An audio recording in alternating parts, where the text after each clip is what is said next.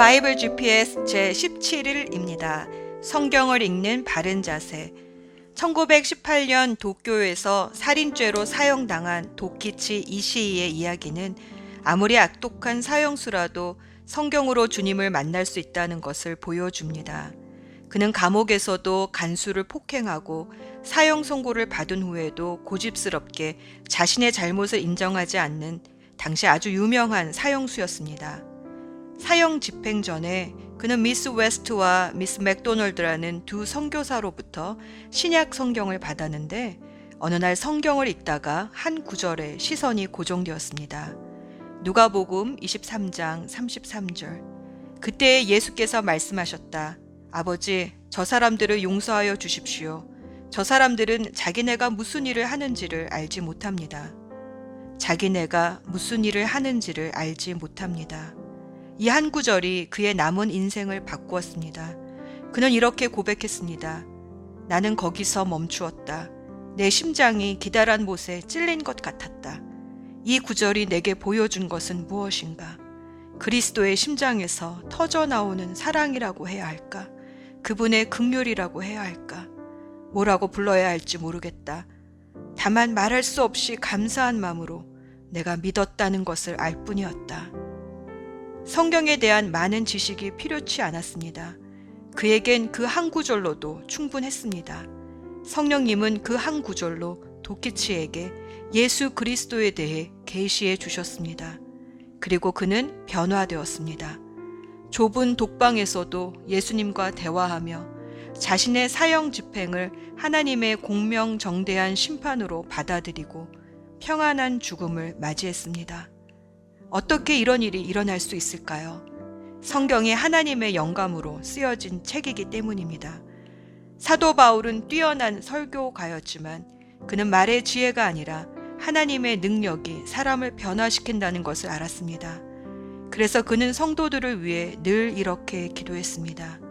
영광의 하나님 아버지, 사랑하는 성도들에게 지혜와 계시의 영을 부어 주셔서 하나님이 어떠한 분이신지 알게 하시고 마음의 눈이 밝아져서 하나님이 주시는 부르심의 소망이 무엇인지 또 하나님이 주시는 것이 얼마나 풍성하고 놀랍고 영광스러운 것인지 알게 해 주소서.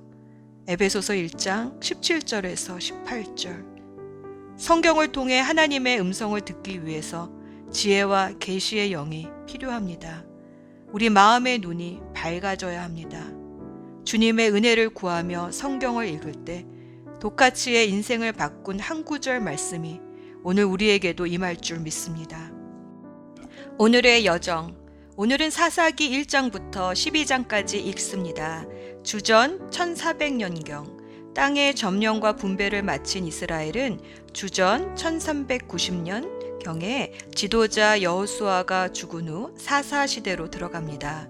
사사는 외모나 혈통으로 뽑히지 않았고 하나님의 영이 부어짐으로 세워졌습니다. 이들은 여덟 지파에서 골고루 나왔는데 평화 시에는 재판관으로 전쟁에는 장군으로 이스라엘 백성을 지도했습니다. 유목민이었던 이스라엘이 가나안에 정착하면서 농사를 짓게 되었는데 이때 풍요와 다산을 준다는 가나안 토속 신인 바알과 아세라 신을 섬기기 시작했습니다.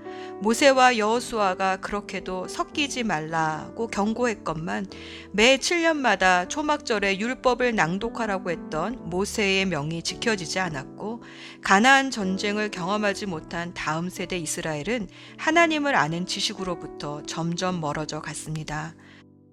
사사기 1장은 결국 다 쫓아내지 못한 남은 가나안 족속들을 기록하고 사사기 2장은 사사 시대의 혼란과 죄의 악순환이 시작된 배경을 설명합니다. 어떻게 보면 이 장은 사사기의 요약장이라고도 볼 수 있습니다. 열두 지파가 땅을 분배받은 후 하나님은 레위 지파와 부모 세대들이 하나님 말씀을 잘 가르쳐서 그 말씀으로 통치를 받는 제사장 나라를 원하셨습니다. 하지만 우상을 섬기자 이방 민족들에게 침략을 당하게 됩니다. 그때마다 백성들이 부르짖으면 하나님은 사사를 보내셔서 구원해 주셨습니다.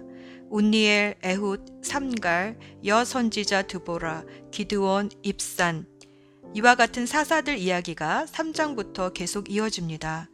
이스라엘 백성은 사사들에게 만족하지 못했습니다. 오히려 이방 나라들의 왕정 정치 체제를 부러워하면서 사사 기드원에게는 왕이 되어 달라는 요청을 하기도 합니다. 하지만 하나님의 신정 통치가 주님의 뜻임을 안 기드원 자리는 왕 자리를 거절합니다. 그러나 그의 서자 아비멜렉이 스스로 왕이 되려고 자기 형제 70명을 살해합니다. 이렇게 하나님 말씀을 떠나 다음 세대에 하나님의 구속의 역사를 전수하지 못한 이스라엘은 자기들끼리 싸우거나 외세의 침략에 압제당하며 악순환을 계속 반복합니다. 가나안 우상을 택함으로 죄를 범한 이스라엘을 깨닫게 하시고자 하나님은 이방 족속을 대적으로 붙이셔서 이스라엘에게 경고를 보내셨습니다. 고통 중에 여호와 하나님께 부르짖으며 회개하면 하나님은 주의 영에 감동되는 한 구원자 사사를 일으키셨습니다. 문제는 사사가 죽으면 바로 또 하나님을 잊어버리고 다시 우상을 섬긴다는 것입니다. 이 악순환이 계속 반복되는 것이 사사 시대입니다. 예수 전망대 미디안 군대가 무서워 포도주 틀 속에 숨어서 밀타작을 하고 있는 기드원에게 여호와의 천사가 나타났습니다. 그는 기드원을 힘센 용사라 부르며 미디안 군대로부터 이스라엘을 구원하라는 사명을 전했습니다. 그러나 기드원은 그 말을 믿을 수가 없었습니다. 표적을 구하는 기드원에게 여호와의 천사는 기드원이 바친 제물에 불길이 솟게 하고는 사라져 버렸습니다. 놀라운 광경을 본 기드원은 하나님의 천사를 보았다는 사실을 깨닫고 두려워했습니다.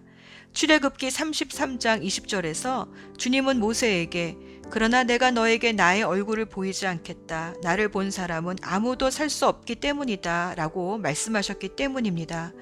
여호와의 천사를 본 기드원은 이제 죽었구나 싶었습니다. 그래서 소리쳤습니다. 주 여호와여 나를 살려 주십시오. 그때 여호와께서 기드온에게 말씀하셨습니다. 두려워하지 마라. 너는 죽지 않을 것이다. 그 말씀을 믿고 기드온은 그 자리에서 여호와께 예배드릴 제단을 쌓고 여호와 살롬이란 이름을 붙였습니다. 샬롬은 평안이라는 뜻입니다. 지금도 이스라엘 사람들은 샬롬하고 인사를 합니다. 예수님도 제자들에게 요한복음 14장 27절에서 나는 너희에게 세상이 줄 수 없는 평안을 주노라 하고 인사하셨습니다. 세상이 줄 수 없는 평안이 무엇일까요? 사람에게 가장 큰 두려움은 아마도 죽음일 것입니다. 그러나 두려워하지 말아라. 너는 죽지 않을 것이다. 라는 음성만큼 우리 마음에 평강을 심어주는 인사가 있을까요? 죄로 말미암아 죽을 수밖에 없는 죄인에게 예수님이 말씀하셨습니다. 두려워 말라. 너는 죽지 않을 것이다. 그 주님을 나의 주인으로 나의 구세주로 예배하는 것이 바로 여호와 샬롬의 재단을 쌓는 것입니다. 위기의 가정, 일터, 나라, 삶의 현장에서 여호와 샬롬의 재단을 쌓는 예배자에게 주님이 말씀하십니다. 샬롬, 두려워 마라. 너는 죽지 않을 것이다. 그 놀라운 평강이 기드원에게 임하자 기드원은 더 이상 포도주 틀에 숨지 않았습니다. 이스라엘을 망하게 한 바알 제단과 아세라 신상을 헐어버리고 전쟁의 나팔을 불었습니다. 300명의 용사들이 기도원과 함께 일어섰습니다. 이스라엘에 다시 평화가 임했습니다. 이 세상의 미디안 군대를 보고 두려워질 때마다 여호와 샬롬 예배의 재단을 쌓읍시다. 그러면 두려워하지 말라. 세상이 줄 수 없는 평안을 너에게 준다. 라는 주님의 음성을 듣게 됩니다. 그러면 우리는 삽니다. 영원히. 기도합시다. 평강의 하나님 아버지, 우리의 시선을 주님께 돌립니다. 오늘도 말씀을 읽으며 우리 마음의 눈이 밝아져서 하나님을 더욱더 알게 하옵소서. 그래서 하나님이 우리를 왜 이 땅에 부르셨는지, 또 하나님이 우리에게 주시고자 하는 영광의 풍성함이 무엇인지 보게 하여 주시옵소서. 그래서 우리가 세상을 향해 쪼는 것이 아니라 세상이 우리를 보고 쫄게 하옵소서. 죽음을 이기신 예수 그리스도의 이름으로 기도합니다. 아멘. 17일 사사기 1장 여호수아가 죽었습니다. 그 후에 이스라엘 백성이 우리 중에서 누가 먼저 가나안 사람들과 싸워야 합니까 하고 여호와께 물었습니다. 그러자 여호와께서 대답하셨습니다. 유다 지파가 먼저 가거라. 내가 유다 지파에게 이 땅을 차지할 힘을 주겠다. 유다 사람들은 그 형제 시므온 사람들에게 도움을 요청했습니다. 우리가 앞으로 차지하게 될 땅으로 함께 가서 우리가 가나안 사람들과 싸우는 것을 도와주시오. 그러면 우리도 당신들이 제비를 뽑아 받은 땅을 얻기 위해 싸울 때 도와주겠소. 그래서 시므온 사람들은 유다 사람들과 함께 갔습니다. 여호와께서는 유다 사람들이 가나안과 브리스 사람들과 싸워 이기게 해 주셨습니다. 유다 사람들은 베섹성에서 만 명을 쳐 죽였습니다. 유다 사람들은 베섹성에서 그 성을 다스리던 아도니 베섹을 발견하고 그와 싸웠습니다. 유다 사람들이 가나안과 브리스 사람들을 공격하자 아도니 베섹이 도망쳤습니다. 유다 사람들은 아도니 베섹을 뒤쫓아가 붙잡아서 그의 엄지손가락과 엄지발가락을 잘라버렸습니다. 아도니 베색이 말했습니다. 내가 왕 70명의 엄지손가락과 엄지발가락을 잘라내었고 그들에게 내 밥상에서 떨어지는 부스러기를 먹게 하였더니 이제 하나님께서 그 왕들에게 한 일을 내게 갚으시는구나. 유다 사람들은 아도니베색을 예루살렘으로 끌고 왔습니다. 아도니베색은 그곳에서 죽었습니다. 유다 사람들이 예루살렘과 싸워 그것을 점령했습니다. 유다 사람들은 칼로 예루살렘에 살던 사람들을 죽인 후 그 성을 불태웠습니다. 그 후에 유다 사람들이 내려가서 산지와 남쪽 지방과 서쪽 경사지에 살고 있는 가나안 사람들과 싸웠습니다. 그리고 유다 사람들은 헤브론 성에 사는 가나안 사람들과 싸우기 위해 나아갔습니다. 헤브론은 기리앗 아르바라고 불리기도 했습니다. 유다 사람들은 세세와 아이만과 달메의 자손을 물리쳤습니다. 그리고 나서 유다 사람들은 드빌성으로 가서 그곳의 백성과 싸웠습니다. 드빌은 기랴세벨이라고 불리기도 했습니다. 그 성을 공격하기 전에 갈렙이 말했습니다. 기랴세벨을 공격해서 점령하는 사람에게는 내 딸 악사를 아내로 주겠소. 갈렙의 동생 그나스의 아들은 온니엘이 기랴세벨을 점령했습니다. 그래서 갈렙은 자기 딸 악사를 온니엘과 결혼시켰습니다. 악사가 친정을 떠날 때 우리 아버지께 밭을 좀 달라고 해요. 라고 온니엘에게 말했습니다.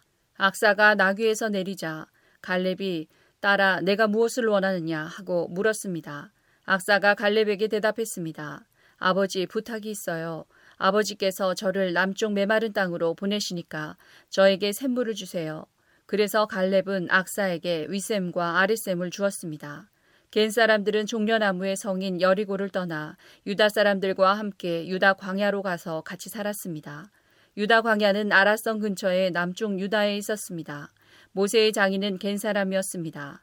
유다 사람들은 그들의 형제인 시므온 사람들과 함께 가서 스바성에 살고 있는 가나안 사람들과 싸워 그들을 완전히 멸망시켰습니다. 그 성은 호르마라고 불렸습니다. 유다 사람들은 가사와 아스굴론과 에그론 및 그 주변의 모든 땅을 점령했습니다. 여호와께서는 유다 사람들과 함께 하셨으므로 유다 사람들은 산지의 땅을 차지했습니다. 그러나 그들은 평지에 사는 백성을 쫓아내지는 못했습니다. 왜냐하면 그 백성은 철로 만든 전차를 가지고 있었기 때문입니다. 모세가 약속하였던 것처럼 갈렙이 헤브론을 얻었습니다. 갈렙은 안악의 세 아들을 쫓아냈습니다. 그러나 베냐민 백성은 여부스 사람들을 예루살렘에서 쫓아내지 못하였습니다. 그래서 그때부터 여부스 사람들은 예루살렘에서 베냐민 사람들과 함께 살게 되었습니다. 요셉 자손도 베델성을 치기 위해 나아갔습니다. 여호와께서 그들과 함께 하셨습니다. 요셉 자손은 베델에 정탐꾼을 보냈습니다. 베델은 전에 루스라고 불렸습니다. 정탐꾼들은 성에서 밖으로 나오는 어떤 사람을 보고 그 사람에게 말했습니다. 성으로 들어가는 길을 가르쳐 주시오. 우리를 도와주면 당신에게 은혜를 베풀겠소. 그 사람은 정탐꾼들에게 성으로 들어가는 길을 가르쳐 주었습니다. 요셉 자손은 베델의 백성을 죽였으나 정탐꾼들을 도와준 사람과 그의 가족은 살려주었습니다. 그 사람은 햇 사람들이 살고 있던 땅으로 가서 성을 세웠습니다. 그는 그 성의 이름을 루스라고 했는데 지금까지도 루스라고 불립니다. 문하세 자손은 베스안과 다낙과 돌과 이블라함과 무기또와 그 주변의 작은 마을에 살고 있는 가나안 사람들을 쫓아내지 못했습니다. 그래서 가나안 사람들은 자기들 마음대로 하며 그 땅에서 살았습니다. 그 후 이스라엘 백성은 점점 강해졌으며 가나안 사람들에게 강제로 일을 시켰습니다. 그러나 가나안 사람들을 그들의 땅에서 쫓아내지 않았습니다.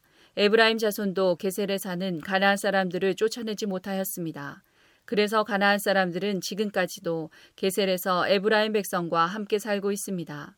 스불론 자손도 기드론과 나할롤에 사는 가나안 사람들을 쫓아내지 못하였습니다. 가나안 사람들은 그 땅에 살았고 스불론 백성은 그들과 함께 살면서 그들을 노예로 삼았습니다. 아셀 자손도 악고, 시돈, 알랍, 악십, 헬바, 아빅, 그리고 르홉에 사는 가나안 사람들을 쫓아내지 않았습니다. 그래서 가나안 사람들은 계속 아셀 백성과 함께 살았습니다.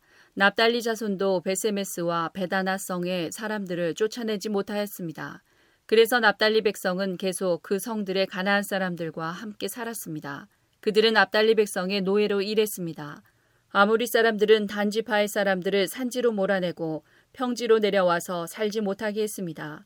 아무리 사람들은 헤레스 산과 아얄론과 사알빔에 눌러 살기로 마음먹었습니다. 그러나 이스라엘 사람들이 점점 강해져서 아모리 사람들을 자기들의 노예로 삼았습니다. 아모리 사람들은 아그라빔 비탈에서 셀라를 지나 그 너머까지 땅을 차지했습니다. 사사기 2장 여호와의 천사가 길갈에서 복임으로 올라왔습니다. 그곳에서 여호와의 천사가 이스라엘 백성에게 말했습니다. 나는 너희를 이집트에서 이끌어내어 너희 조상에게 약속했던 땅으로 데리고 왔다. 나는 너희에게 너희와 맺은 언약을 절대로 깨뜨리지 않을 것이다. 그러니 너희도 이 땅에 살고 있는 사람들과 언약을 맺지 말며 그들의 재단을 무너뜨려라 하고 말했다. 그러나 너희는 나의 말에 복종하지 않았다. 어찌하여 너희가 그와 같이 하였느냐? 이제 내가 하는 말을 잘 들어라. 나는 이 땅의 백성을 쫓아내지 않을 것이다. 그들은 너희의 적이 되어 너희를 괴롭힐 것이며 그들의 신은 너희에게 덫이 될 것이다. 여호와의 천사가 이 말씀을 전하자 이스라엘 백성은 소리 높여 울었습니다. 그래서 이스라엘 백성은 그곳을 복임이라고 불렀습니다. 이스라엘 백성은 복임에서 여호와께 희생 제물을 바쳤습니다. 그때 여호수아가 이스라엘 백성에게 각자 나누어 받은 땅으로 돌아가도 좋다고 말했습니다. 그러자 모든 사람이 돌아가서 자기 몫의 땅을 차지했습니다. 이스라엘 백성은 여호수아가 살아있는 동안 여호와를 섬겼고 장로들이 살아있는 동안에도 계속해서 여호와를 섬겼습니다. 이 장로들은 모두 여호와께서 이스라엘을 위해 하신 큰 일을 본 사람들이었습니다. 여호와의 종인 눈의 아들 여호수아는 110세에 죽었습니다. 이스라엘 사람들은 여호수아를 그가 나누어 받은 땅 딥낫 헤레스에 묻어 주었습니다. 딥낫 헤레스는 가스산 북쪽의 에브라임 산지에 있습니다. 여호수아와 같은 시대에 살았던 사람들이 다 죽고 후에 그들의 자녀들이 자라났습니다. 그 자녀들은 여호와를 알지 못했으며 여호와께서 이스라엘을 위해 어떤 일을 하셨는지도 알지 못했습니다.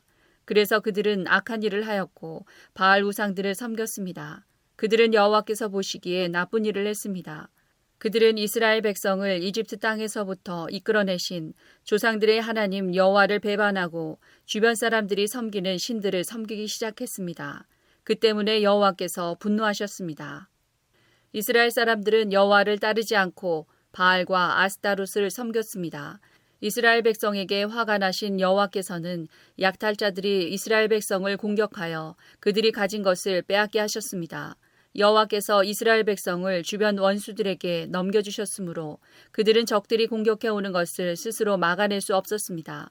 이스라엘 사람들은 싸우러 나갈 때마다 졌습니다. 이는 여호와께서 그들에게 벌을 내리셨기 때문이었습니다. 여호와께서 이미 그들에게 경고하셨던 대로 되었습니다. 그래서 이스라엘 사람들은 많은 괴로움을 겪었습니다. 그때의 여호와께서는 사사라고 부르는 지도자들을 세우셨습니다. 이 지도자들은 약탈자들로부터 이스라엘 백성을 구해 주었습니다. 하지만 이스라엘 사람들은 사사들의 말을 듣지 않았고 하나님을 잘 믿지도 않았습니다. 그들은 하나님 대신 다른 신들을 따랐습니다.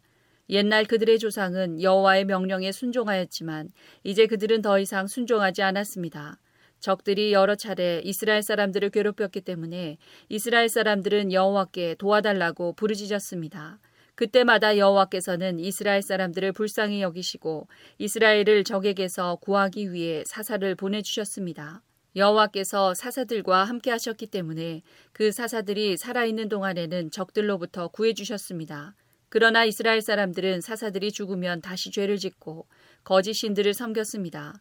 이스라엘 사람들은 그들의 조상보다 더 악했습니다. 그들은 나쁜 길에서 벗어나려 하지 않았습니다. 그래서 여호와께서는 이스라엘 사람들에게 분노하셨습니다. 여호와께서 말씀하셨습니다. 이 백성은 내가 그들의 조상과 맺은 약속을 깨뜨렸다. 이 백성은 내 말을 듣지 않았다. 그러므로 이제 나는 여호수아가 죽을 때까지 정복하지 못했던 민족들을 쫓아내지 않을 것이다. 나는 그 나라들을 이용해서 이스라엘을 시험하겠다. 나는 이스라엘 백성이 그들의 조상처럼 나 여호와의 명령을 따르는지를 지켜보겠다. 여호와께서는 그 나라들을 쫓아내지 않고 그 땅에 머물러 있게 하시며 빨리 쫓아내지 않으셨습니다. 여호수아의 군대가 그 나라들을 물리칠 수 있도록 도와주지도 않으셨습니다. 사사기 3장 여호와께서는 가나안을 차지하기 위해 전쟁을 해본 경험이 없는 이스라엘 사람들을 시험하려고 그 나라들을 남겨두셨습니다. 여호와께서 그 나라들을 그 땅에 남겨두신 단 한 가지 이유는 이스라엘 자손에게 가르침을 주기 위해서였습니다. 여호와께서는 전쟁을 해본 경험이 없는 이스라엘 백성에게 싸우는 법을 가르치기를 원하셨습니다. 여호와께서 쫓아내지 않은 민족들은 블레셋의 다섯 군주와 모든 가나안 사람들 그리고 시돈과 히위 백성들입니다. 히위 사람들은 바알 헤르몬 산에서 하맛까지 이르는 레바논 산지에 살고 있었습니다. 그들은 이스라엘을 시험하기 위해 그 땅에 남겨진 백성들이었습니다. 여호와께서는 이스라엘 백성이 모세를 통해 이스라엘의 조상에게 내린 명령에 순종하는지 알고 싶어 하셨습니다. 이스라엘 백성은 가나안 사람, 헷 사람, 아모리 사람, 브리스 사람, 히위 사람, 그리고 여부스 사람과 함께 살았습니다. 이스라엘 사람들은 그 사람들의 딸들과 결혼하기 시작하였고 자기의 딸들을 그 사람들의 아들들과 결혼시켰습니다. 그러면서 이스라엘은 그들의 신을 섬겼습니다. 이스라엘 백성은 여호와께서 보시기에 나쁜 일을 저질렀습니다. 이스라엘 백성은 그들의 하나님이신 여호와를 잊어버리고 대신 바알과 아세라들을 섬겼습니다. 여호와께서는 이스라엘에게 분노하셨습니다. 여호와께서는 북서쪽 메소포타미아 왕 구산리사다임이 이스라엘 사람들을 다스리게 하셨습니다. 이스라엘 사람들은 8년 동안 그 왕 밑에 있었습니다. 그때 이스라엘 사람들이 여호와께 부르짖었습니다. 그래서 여호와께서는 그들을 구하기 위해 한 사람을 세우셨는데 그가 곧 그나스의 아들 온니엘입니다. 그나스는 갈렙의 동생입니다. 온니엘은 이스라엘 사람들을 구했습니다. 여호와의 신이 온니엘에게 임하셔서 그는 이스라엘의 사사가 되어 전쟁터에 나갔습니다. 여호와께서는 온니엘을 도와주셔서 북서쪽 메소포타미아 왕 구산 리사다임을 물리치게 하셨습니다. 그래서 온니엘이 죽을 때까지 40년 동안은 그 땅이 평화로웠습니다. 이스라엘 백성이 또다시 여호와께서 보시기에 나쁜 일을 저질렀습니다. 그래서 여호와께서는 모아방 에글론을 강하게 하여 이스라엘을 공격하도록 하셨습니다.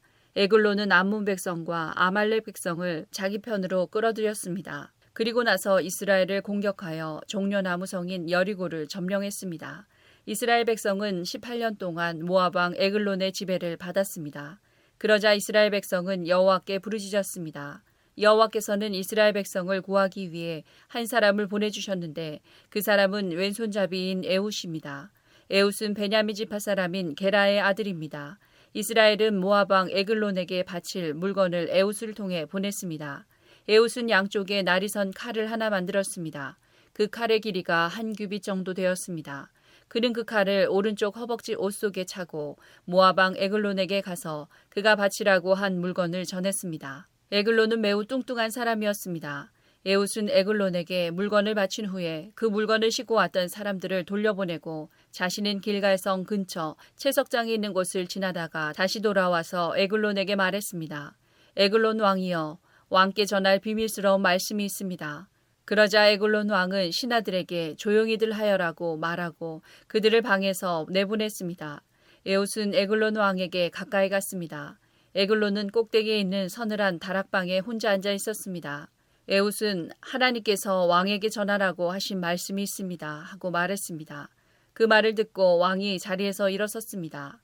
에웃은 오른쪽 허벅지에 차고 있던 칼을 왼손으로 빼서 왕의 배를 깊이 찔렀습니다. 칼자루가 몸 안으로 들어갈 정도로 에글론의 배에 칼이 깊이 박혔습니다. 그리고 칼끝은 에글론의 등 뒤까지 나왔습니다. 왕의 몸속 기름이 칼과 함께 엉키었습니다.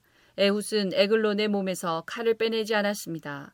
에훗은 방에서 나와 문을 잠갔습니다. 에훗이 그곳을 떠나자마자 신하들이 돌아왔는데 문이 잠겨 있었습니다. 신하들은 왕이 용변을 보는 줄로 생각하고 오랫동안 기다렸습니다. 그래도 왕이 문을 열지 않자 신하들은 이상하게 생각하였습니다. 그래서 열쇠를 구해 문을 열어보니 왕이 죽은 채 바닥에 쓰러져 있었습니다. 한편 신하들이 왕이 문을 열기를 기다리고 있는 동안 에웃은 몸을 피해 채석장으로 지나 스이라로 갔습니다. 스이라에 이르러서 에웃은 에브라임 산지에서 나팔을 불었습니다. 이스라엘 백성은 그 나팔 소리를 듣고 에웃을 앞장 세워 언덕을 내려왔습니다. 에웃이 말했습니다. 나를 따르시오. 여호와께서 우리를 도우셔서 우리의 적인 모압 백성을 물리치게 해주셨소. 그러자 이스라엘 백성은 에웃의 뒤를 따랐습니다. 이스라엘 백성은 요단강 나루를 차지하고 모압 사람 중 한 사람도 요단강을 건너가지 못하게 했습니다.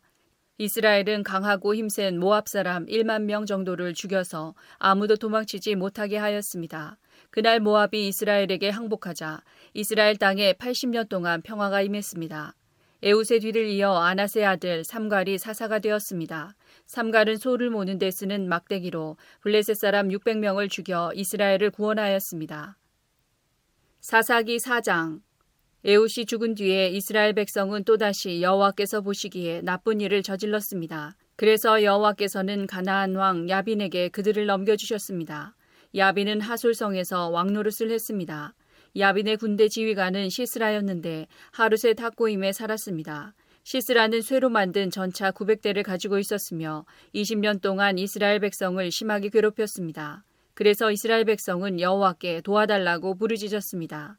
그때 랍비돗의 아내인 여예언자 드보라가 이스라엘의 사사가 되었습니다. 드보라가 에브라임 산지 라마와 벧엘성 사이에 있는 종려나무 밑에 앉아 있을 때 이스라엘 사람들이 그녀에게 자주 가서 재판을 받았습니다. 드보라는 바락에게 심부름하는 사람을 보내어 그를 불러오게 했습니다. 바락은 아비노함의 아들인데 납달리 지파의 지역에 있는 게데스 성에 살았습니다. 드보라가 바락에게 말했습니다. 이스라엘의 하나님 여호와께서 당신에게 명령하십니다. 가서 납달리와 스불론 지파 사람 만 명을 모아 다볼산으로 가거라. 내가 야빈의 군대 지휘관인 시스라를 너에게 오게 할 텐데 너는 기송강에서 시스라와 그의 전차와 그의 군대를 맞이할 것이다. 나는 내가 그곳에서 시스라를 물리치도록 도와줄 것이다. 그러자 바락이 드보라에게 말했습니다. 당신이 나와 함께 가면 나도 가겠습니다. 그러나 당신이 나와 함께 가지 않는다면 나도 가지 않겠습니다. 드보라가 대답했습니다. 물론 나도 당신과 함께 가겠습니다. 그러나 이 싸움에서 이기더라도 당신에게 돌아갈 영광은 없습니다. 여호와께서는 한 여자에게 시스라를 물리치도록 하실 것입니다. 그 후에 드보라는 바락과 함께 게데스로 갔습니다. 게데스에서 바락은 스불론과 납달리 백성을 불러 모았고 만 명이 바락을 따라갔습니다. 드보라도 바락과 함께 갔습니다. 겐 사람 헤벨은 자기 민족 사람들을 떠나 사하나님에 있는 큰 나무 곁에 장막을 치고 살았습니다. 그곳은 게데스에서 가깝습니다. 겐 사람은 모세의 장인인 호밥의 자손입니다. 시스라는 아비노함의 아들 바락이 다볼산으로 올라갔다는 이야기를 들었습니다. 그래서 그는 쇠로 만든 전차 900대와 모든 군대를 모아 하루셋에서 출발하여 기송강으로 갔습니다. 그때 드보라가 바락에게 말했습니다. 일어나십시오. 여호와께서 당신을 도와 시스라를 물리치게 해주실 날이 오늘입니다. 당신도 아시겠지만 여호와께서는 당신을 위해 이미 길을 닦아 놓으셨습니다. 그래서 바락은 다불산에서 만 명을 이끌고 내려왔습니다. 바락과 그의 군대는 시스라와 그의 군대를 공격했습니다. 싸우는 동안 여호와께서는 시스라와 그의 군대와 전차들을 혼란스럽게 만드셨습니다. 바락과 그의 군대는 시스라의 군대를 물리쳤습니다. 시스라는 자기 전차를 버리고 걸어서 달아났습니다. 바락과 그의 군대는 시스라의 전차와 군대를 하루새까지 뒤쫓아갔습니다. 그리고 칼을 휘둘러 시스라의 군인들을 다 죽였습니다. 시스라의 군대 중 살아남은 사람은 한 명도 없었습니다. 그러나 시스라만은 잡히지 않고 달아났습니다. 시스라는 겐 사람인 헤벨의 아내 야엘의 천막으로 갔습니다. 왜냐하면 하솔 왕 야빈이 헤벨의 집안과 사이좋게 지내고 있었기 때문입니다. 야엘은 밖으로 나가 시스라를 맞이하며 말했습니다. 장군님, 내 장막으로 들어오십시오. 두려워하지 마십시오. 그러자 시스라가 야엘의 천막으로 들어갔습니다. 야엘은 시스라에게 이불을 덮어주었습니다. 시스라가 야엘에게 말했습니다. 목이 마르다. 마실 물 좀 다오. 야엘은 우유가 담긴 가죽 부대를 열어 시스라에게 마시게 했습니다. 그리고 다시 이불을 덮어주었습니다. 시스라가 또 야엘에게 말했습니다. 가서 천막 입구에 서 있어라. 만약 누가 와서 여기 누구 오지 않았소? 라고 물으면 안 왔습니다. 라고 대답하여라. 그러나 헤벨의 아내 야엘은 밖에 서 있지 않고 장막 말뚝과 망치를 들고 조심스럽게 시스라에게 다가갔습니다. 시스라는 매우 피곤했기 때문에 잠이 깊이 들어 있었습니다. 야엘은 말뚝을 시스라의 관자놀이에 박았습니다. 말뚝이 머리를 뚫고 땅에 박혔습니다. 그래서 시스라는 죽었습니다. 그 후에 시스라의 뒤를 쫓던 바락이 야엘의 천막에 왔습니다. 야엘은 밖으로 나가 바락을 맞이하면서 이리 와 보세요. 당신이 찾고 있던 사람을 보여드리겠어요. 하고 말했습니다. 바락은 야엘의 장막으로 들어갔습니다. 그곳에는 시스라가 장막 말뚝이 머리에 박힌 채 죽어 있었습니다.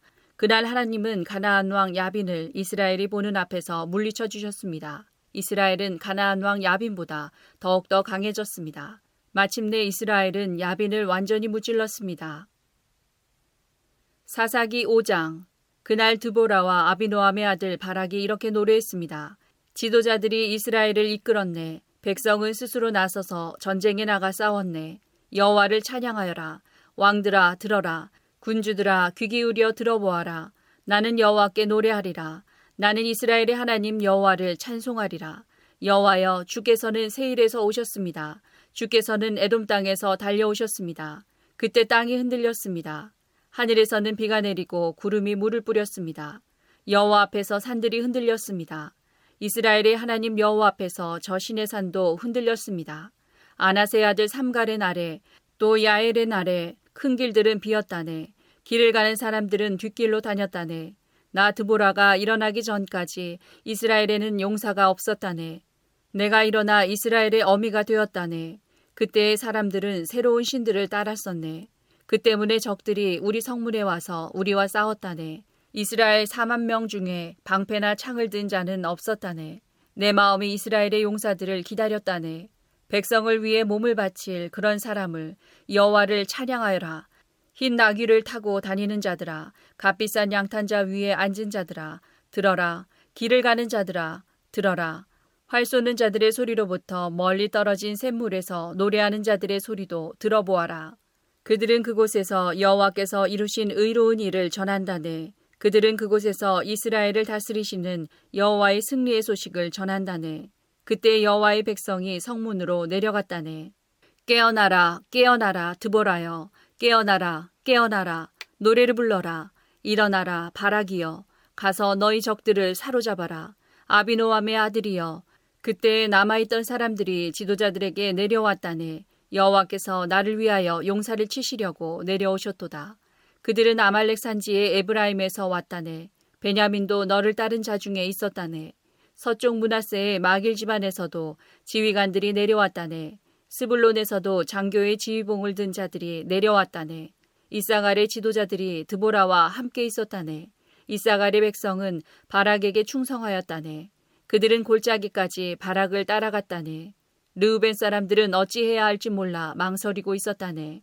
어찌하여 너희는 양떼 곁에 머무르고 있느냐? 양떼를 위해 부는 목동의 피리 소리를 듣기 위함인가? 르우벤 사람들은 어찌해야 할지 몰라 망설이고 있었다네. 길르앗 백성은 요단강 동쪽에 머물러 있었다네. 담 백성이여, 너희는 어찌하여 배에 앉아 있는가? 아셀 백성은 바닷가에 앉았고 그들은 시냇가에서 쉬는구나. 스불론 백성은 생명을 아끼지 아니하였구나. 납달리 백성도 싸움터에서 목숨을 내걸었도다. 그때에 가나안 왕들이 와서 싸웠다네. 다안악에서 무기또 물가에서 그러나 그들은 은도 이스라엘의 물건도 빼앗아가지 못했다네. 하늘에서 별들이 싸우고 그 다니는 길에서 시스라와 싸웠다네. 기송강이 시스라의 군대를 쓸어버렸다네. 옛적부터 흐르던 강, 저 기송강이. 내 영혼아, 내가 힘 있는 자를 밟았도다. 그때의 말발굽 소리가 땅을 울렸다네. 시스라의 힘센 말들이 달리고 또 달렸다네. 메로스 마을에 저주가 있기를 여호와의 천사가 말하였다네. 그 백성에게 큰 저주가 있을 것이니 그들은 여호와를 도우러 오지 않았고 강한 적과 싸우러 오지도 않았도다. 겐사람 헤벨의 아내 야엘은 천막에 사는 다른 모든 여자들보다 더 복을 받을 것이다. 시스라가 물을 구했으나 야엘은 우유를 주었다. 귀한 사람에게 어울리는 그릇에 담아 엉긴 우유를 주었다. 야엘은 장막 말뚝을 잡았고 오른손으로는 일꾼의 망치를 잡았다. 야엘이 시스라를 내리쳤다. 야엘이 시스라의 머리를 부수었다. 야엘이 시스라의 살을 꿰뚫었도다. 야엘의 발 앞에 시스라가 거꾸러졌다. 시스라가 그곳에 쓰러져 누웠다. 야엘의 발 앞에 시스라가 거꾸러졌다. 시스라가 그곳에 쓰러져 죽었다. 시스라의 어머니가 창문으로 밖을 보며 창살 사이로 외쳤도다. 시스라의 전차가 왜 이리 더디 오는가? 시스라의 전차 소리가 왜 이리 들리지 않는가? 시스라의 지혜로운 시녀들이 대답하였다. 시스라의 어머니도 혼잣말을 하였다. 아마 싸워서 이긴 백성의 물건들을 차지하고 있는 게지. 그 물건들을 서로 나누어 가지고 있는 게지. 군인마다 여자를 한두 명씩 얻었을 거야. 시스라도 염색한 옷을 차지했겠지. 아마 염색하고 술을 놓은 옷을 승리자들의 목에 걸어주고 있을 거야. 여호와여, 여호와의 적은 모두 이와 같이 죽게 하소서. 그러나 여호와를 사랑하는 사람은 떠오르는 해와 같이 강하게 하소서. 그리하여 그 땅은 40년 동안 평화로웠습니다. 사사기 6장 이스라엘 백성은 또다시 여호와께서 보시기에 나쁜 일을 했습니다. 그래서 여호와께서는 미디안 백성이 7년 동안 이스라엘을 다스리게 하셨습니다. 미디안 사람들은 매우 강했으며 이스라엘 사람들을 잔인하게 대했습니다. 그래서 이스라엘 사람들은 산에 있는 동굴이나 산성에 숨기도 했습니다. 이스라엘 사람들이 농사를 지을 때마다 미디안 사람들과 아말렉 사람들과 동쪽의 다른 사람들이 와서 이스라엘 사람들을 공격했습니다. 그들은 이스라엘 땅에 진을 쳤습니다. 그리고 그들은 이스라엘 사람들이 심어 놓은 농작물을 망쳐 놓았습니다. 그들은 가사 땅에까지 그런 짓을 했습니다. 그들은 이스라엘 사람들이 먹을 것을 남겨놓지 않았습니다. 양이든 소든 나귀든 하나도 남겨놓지 않았습니다. 미디안 사람들이 와서 그 땅에 진을 쳤습니다. 그들은 천막과 가축을 가지고 왔는데 마치 메뚜기 떼와 같았습니다. 사람과 낙타가 너무 많아서 셀 수 없을 정도였습니다. 미디안 사람들은 그 땅에 들어와서 그 땅을 못 쓰게 만들어 놓았습니다. 이스라엘은 미디안 사람들의 약탈 때문에 매우 가난해졌습니다. 그래서 여호와께 도와달라고 부르짖었습니다. 이스라엘 사람들은 여호와께 미디안 사람들에게서 구해달라고 부르짖었습니다. 그래서 여호와께서는 이스라엘 사람들에게 한 예언자를 보내주셨습니다. 그 예언자가 말했습니다. 이스라엘의 하나님 여호와께서 이렇게 말씀하셨소. 나는 너희가 노예로 있던 땅 이집트에서 너희를 이끌어내었다. 나는 이집트 백성에게서 너희를 구해 주었다.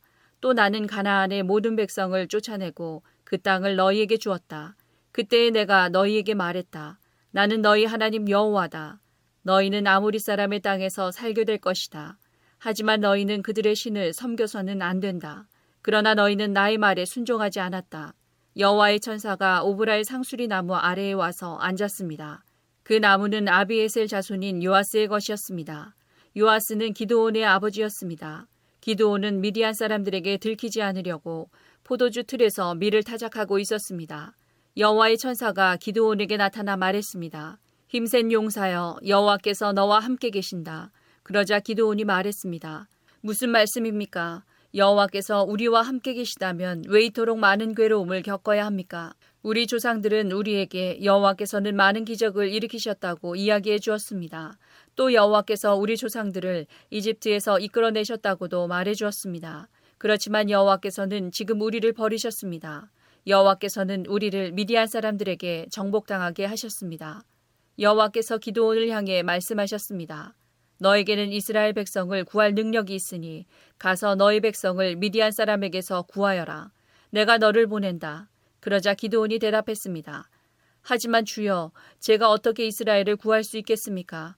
제 집안은 문하세 지파 중에서도 가장 약합니다. 그리고 저는 제 집안에서도 가장 보잘것없는 사람입니다. 여호와께서 기도원에게 대답하셨습니다. 내가 너와 함께 할 것이다. 너는 마치 단 한 사람하고만 싸우는 것처럼 미디안의 군대와 싸워 쉽게 물리칠 것이다. 그러자 기도원이 여호와께 말했습니다. 만일 제가 주님께 은혜를 입었다면 저에게 증거를 주십시오. 저와 이야기하고 있는 분이 정말 주님이시라는 것을 보여주십시오. 여기에서 기다려 주십시오. 제가 다시 돌아올 때까지 가지 마십시오. 제가 예물을 가져와서 주 앞에 바치겠습니다. 그러자 여호와께서 내가 돌아올 때까지 기다리겠다라고 대답하셨습니다. 기드온은 들어가서 어린 염소를 요리했습니다. 기드온은 또 한 해밭쯤 되는 가루로 누룩을 넣지 않고 만든 빵인 무교병을 만들고 고기와 함께 바구니에 담았습니다. 그리고 국도 그릇에 담았습니다. 기드온은 그것들을 상수리 나무 아래로 가지고 가서 여호와의 천사에게 드렸습니다. 하나님의 천사가 기드온에게 말했습니다. 그 고기와 누룩을 넣지 않고 만든 빵인 무교병을 저기 바위 위에 올려놓아라. 그리고 국을 그 위에 부어라. 기드온은 천사가 시키는 대로 했습니다. 여호와의 천사는 손에 지팡이를 들고 있었는데 지팡이 끝을 고기와 무교병에 대자 바위에서 불길이 치솟았습니다. 불이 고기와 무교병을 완전히 태워버렸습니다. 그리고 나서 여호와의 천사는 사라졌습니다. 그제서야 기드온은 자기가 여호와의 천사와 이야기하고 있었다는 것을 깨달았습니다. 기드온은 주 여호와여 나를 살려 주십시오. 내가 여호와의 천사를 직접 보았습니다라고 소리쳤습니다. 여호와께서는 기드온에게 안심하여라 두려워하지 마라 너는 죽지 않을 것이다 하고 말씀하셨습니다.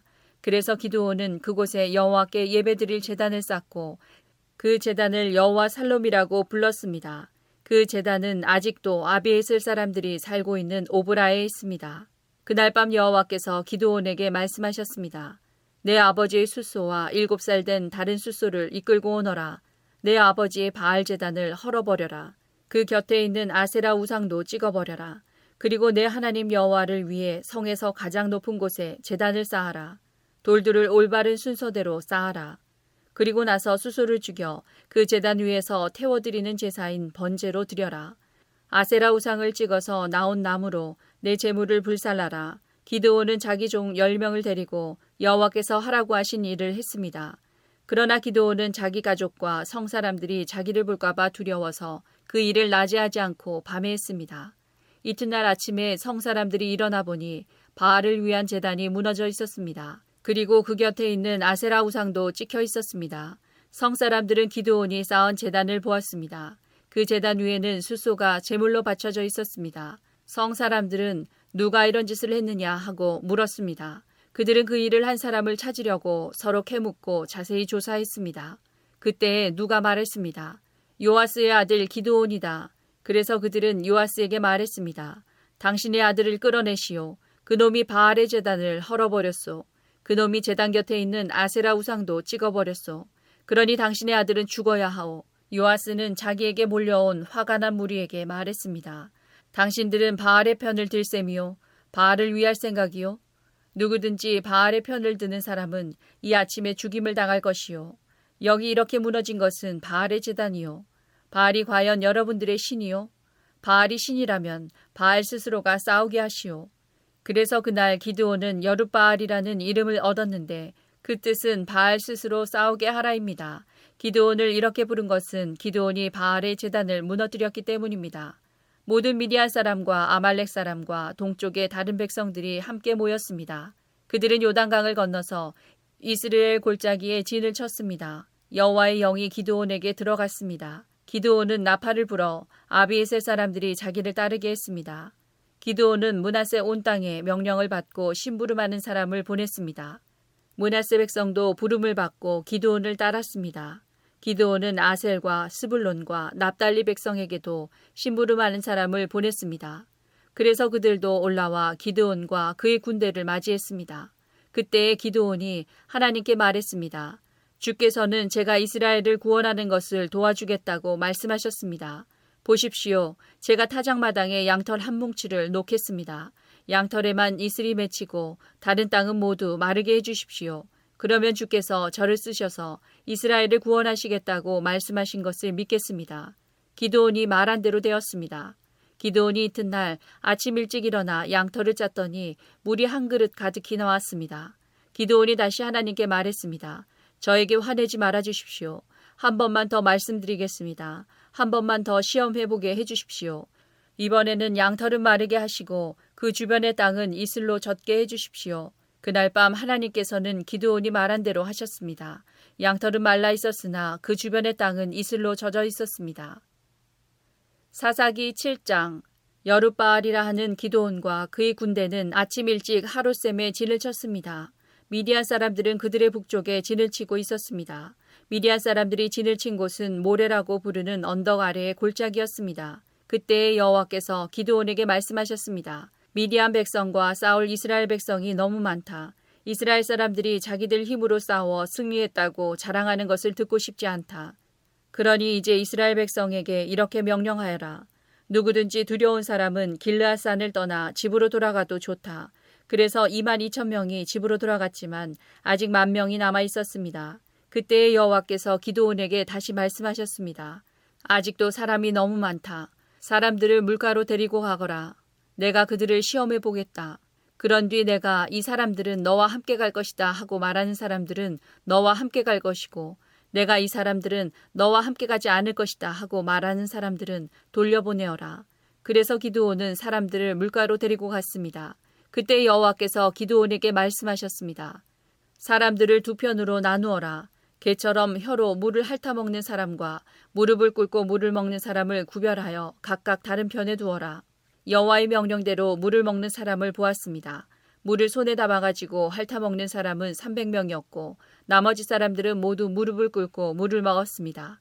그때 여호와께서 기도원에게 말씀하셨습니다. 내가 물을 핥아먹은 사람 300명으로 너희를 구원하겠다. 너희가 미디안을 물리치도록 해주겠다. 다른 사람들은 모두 집으로 보내어라. 그리하여 기도원은 나머지 이스라엘 사람들을 집으로 돌려보내고 300명만 남겨두었습니다. 기도원은 집으로 돌아간 사람들의 항아리와 나팔을 받아 놓았습니다. 미디안의 진은 기도원이 있는 골짜기 아래에 있었습니다. 그날 밤 여호와께서 기도원에게 말씀하셨습니다. 일어나라. 내려가서 미디안의 진을 공격하여라. 내가 그들을 물리치도록 해주겠다. 그러나 만약 내려가는 것이 두렵거든 너희 종 부라를 데리고 가거라. 미디안의 진으로 내려가면 그들이 말하는 것을 듣게 될 것이다. 너는 그 말을 통해 용기를 얻어 그들의 진을 공격할 수 있을 것이다. 그래서 기드온과 그의 종 부라는 적진의 가장자리로 내려갔습니다. 미디안 사람들과 아말렉 사람들과 동쪽의 모든 백성이 그 골짜기에 진을 치고 있었습니다. 사람들이 너무 많아서 마치 메뚜기 떼처럼 보였습니다. 그들이 가진 낙타도 바닷가의 모래알처럼 셀 수 없을 정도로 많았습니다. 기드온이 적의 진으로 내려왔을 때 어떤 사람이 자기 친구에게 꿈 이야기를 하고 있었습니다. 들어보게. 꿈을 꾸었는데 말이야. 보리로 만든 빵 한 덩어리가 미디안 진으로 들어오더군. 그런데 그 빵이 얼마나 세게 천막을 쳤는지 그만 그 천막이 무너져서 납작해지고 말았어. 그 사람의 친구가 말했습니다. 자네 꿈은 이스라엘 사람인 요아스의 아들 기드온의 칼과 관계가 있어. 하나님께서는 기드온이 미디안과 그 모든 군대를 물리치게 하실 거야. 기드온이 그 이야기를 듣고 하나님께 감사드리고 이스라엘의 진으로 돌아왔습니다. 기드온은 이스라엘 사람들에게 일어나시오. 여호와께서 미디안 군대를 이기게 해주셨소 하고 말했습니다. 기드온은 300명을 세 무리로 나누었습니다. 그리고 모든 사람에게 나팔과 빈 항아리를 나누어 주었습니다. 항아리 속에는 횃불이 들어 있었습니다. 기드온이 사람들에게 말했습니다. 나를 잘 보고 내가 하는 대로 따라하시오. 내가 적진의 가장자리에 이르면 나와 내 주변에 있는 모든 사람이 나팔을 불 것이오. 그러면 여러분도 가지고 있는 나팔을 부시오. 그리고 나서 여호와를 위하여 기도원을 위하여라고 외치시오. 기도원과 그를 따르는 군사 100명이 적진의 가장자리까지 갔습니다. 마침 한밤중이었고 적군이 보초를 막 바꾼 뒤였습니다. 기도원과 그를 따르는 사람들은 나팔을 불며 항아리를 깨뜨렸습니다. 세 무리로 나누어진 기도원의 군사들이 모든 나팔을 불며 항아리를 깨뜨렸습니다. 그들은 왼손에는 횃불을 들고 오른손에는 나팔을 들었습니다. 그리고 나서 여호와와 기도원을 위한 칼이여 하고 외쳤습니다. 기도원의 군사들은 모두 진을 둘러싸고 자기 자리에 서 있었습니다. 그러나 진 안에서는 미디안 사람들이 소리를 지르며 달아나기 시작했습니다. 기도원의 군사 300명이 나팔을 불었을 때 여호와께서는 미디안 사람들끼리 칼을 가지고 서로 싸우게 만드셨습니다. 적군은 스레라의 베시다 성과 다바성에서 가까운 아벨무올라 성의 경계선으로 도망쳤습니다. 아벨무올라는 다바성에서 가깝습니다. 그러자 납달리와 아셀과 문하세에서 모여온 이스라엘 사람들은 미디안 사람들을 뒤쫓았습니다. 기도원은 에브라임의 모든 산지에 사람을 보내어 말했습니다. 어서 내려와서 미디안 사람들을 공격하시오. 벳바라까지 요단강을 지키시오. 그래서 미디안 사람들이 요단강을 건너지 못하도록 하시오. 그리하여 에브라임 사람들이 다 모였습니다. 그들은 벧 바라까지 요단강을 지켰습니다. 에브라임 사람들은 오렙과 스엡이라는 이름을 가진 미디안 왕 두 사람을 사로잡았습니다. 에브라임 사람들은 오렙을 오렙 바위에서 죽였고 스엡은 스엡의 포도주 틀에서 죽였습니다. 그리고 에브라임 사람들은 계속해서 미디안 사람들을 뒤쫓았습니다. 에브라임 사람들은 오렙과 스엡의 머리를 잘라서 기드온에게 가지고 갔습니다. 그때 기드온은 요단강 동쪽에 있었습니다. 사사기 8장 에브라임 사람들이 기드온에게 물었습니다. 왜 우리를 이런 식으로 대하시오? 미디안과 싸우러 나갈 때 왜 우리를 부르지 않았소? 에브라임 사람들이 화를 내었습니다. 기드온이 대답했습니다. 내가 한 일은 여러분이 한 일보다 못합니다. 여러분 몇 명이 한 일이 아비에셀 사람 모두가 한 일보다 더 낫습니다. 하나님은 여러분이 미디안 왕인 오렙과 스엡을 사로잡도록 해주셨습니다. 내가 한 일을 어떻게 여러분이 한 일과 비교할 수 있겠습니까? 에브라임 사람들은 기도온이 하는 말을 듣고 더 이상 화를 내지 않았습니다. 기도온과 그의 군사 300명이 요단강에 이르렀습니다. 그들은 지쳐 있었지만 강을 건너 계속 적을 뒤쫓았습니다. 기도온이 숫곳 사람들에게 말했습니다. 내 군사들에게 빵을 좀 주시오. 그들은 매우 지쳐 있어. 나는 미디안 왕인 세바와 살문나를 뒤쫓고 있어. 그러나 숫곳의 지도자들은 거절했습니다. 우리가 왜 당신의 군사들에게 빵을 주어야 합니까? 당신은 아직 세바와 살문나를 사로잡지 못했지 않습니까? 기도온이 말했습니다. 여호와께서는 내가 세바와 살문나를 사로잡도록 도와주실 것이요. 그들을 사로잡은 후에는 광야의 가시와 찔레로 당신들의 살을 찢어놓고 말 것이요. 기도원은 숫곳을 떠나 분우엘 성으로 갔습니다. 기도원은 숫곳 사람들에게 그랬던 것처럼 그곳에서도 먹을 것을 좀 달라고 했습니다. 그러자 분우엘 사람들도 숫곳 사람들과 똑같은 대답을 했습니다. 그래서 기도원이 분우엘 사람들에게 말했습니다. 내가 승리를 거두고 이리로 돌아올 때 반드시 이 탑을 무너뜨릴 것이요. 세바와 살문나와 그들의 군대는 갈골성에 있었습니다. 동쪽에서 온 군대 중에서 이미 12만 명은 죽고 1만 5천 명가량 남았습니다. 기드온은 천막에서 사는 사람들의 길을 이용했습니다. 그 길은 노바와 욕부하의 동쪽에 있습니다. 기드온은 적군이 생각할 겨를을 가지지 못하도록 갑자기 공격했습니다. 미디안의 왕인 세바와 살문나가 도망쳤지만 기드온은 그들을 뒤쫓아가서 사로잡았습니다. 기도온과 그의 군대들은 적군을 물리쳐서 이겼습니다. 유아스의 아들 기도온은 헤레스의 비탈 싸움터에서 돌아왔습니다. 기드온은 숲곳에서 온 한 젊은이를 붙잡아서 그에게 몇 가지를 물어봤습니다. 그 젊은이는 기도온에게 숲곳의 지도자들과 장로들의 이름 77명을 적어주었습니다. 그 후 기도온은 숲곳에 이르렀습니다. 기도온이 그 성 사람들에게 말했습니다. 여기에 세바와 살문나가 있소.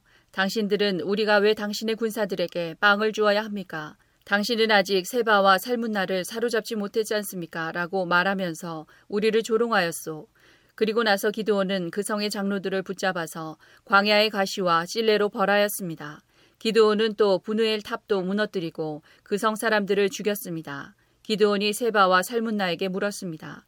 너희들이 다볼산에서 죽인 사람들은 어떻게 생겼었느냐? 세바와 살문나가 대답했습니다.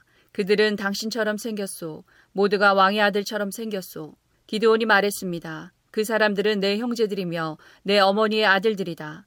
살아계신 여호와를 가리켜 맹세하지만 너희들이 그들을 살려주었으면 나도 너희들을 죽이지 않았을 것이다. 그리고 나서 기드온은 자기 맏아들인 여델을 향하여 이들을 죽여라 하고 말했습니다. 그러나 여델은 아직 어린아이여서 칼을 뽑는 것을 두려워했습니다. 그때 세바와 살문나가 말했습니다. 이보시오. 당신이 우리를 죽이시오. 사내가 할 일을 어린애에게 맡기지 마시오. 기드온이 일어나 세바와 살문나를 죽였습니다. 그리고 그들의 낙타목에 걸려있는 장식을 떼내어 가졌습니다. 이스라엘 백성이 기드온에게 말했습니다. 당신은 우리를 미디안의 손에서 구했습니다. 그러니 이제 우리를 다스리십시오. 당신과 당신의 자손들이 우리를 다스리기를 원합니다. 그러나 기드온은 이렇게 대답했습니다. 여호와께서 여러분을 다스리실 것입니다. 나와 내 아들은 여러분을 다스리지 않을 것입니다. 기드온이 또 말했습니다. 여러분에게 한 가지만 부탁하겠습니다.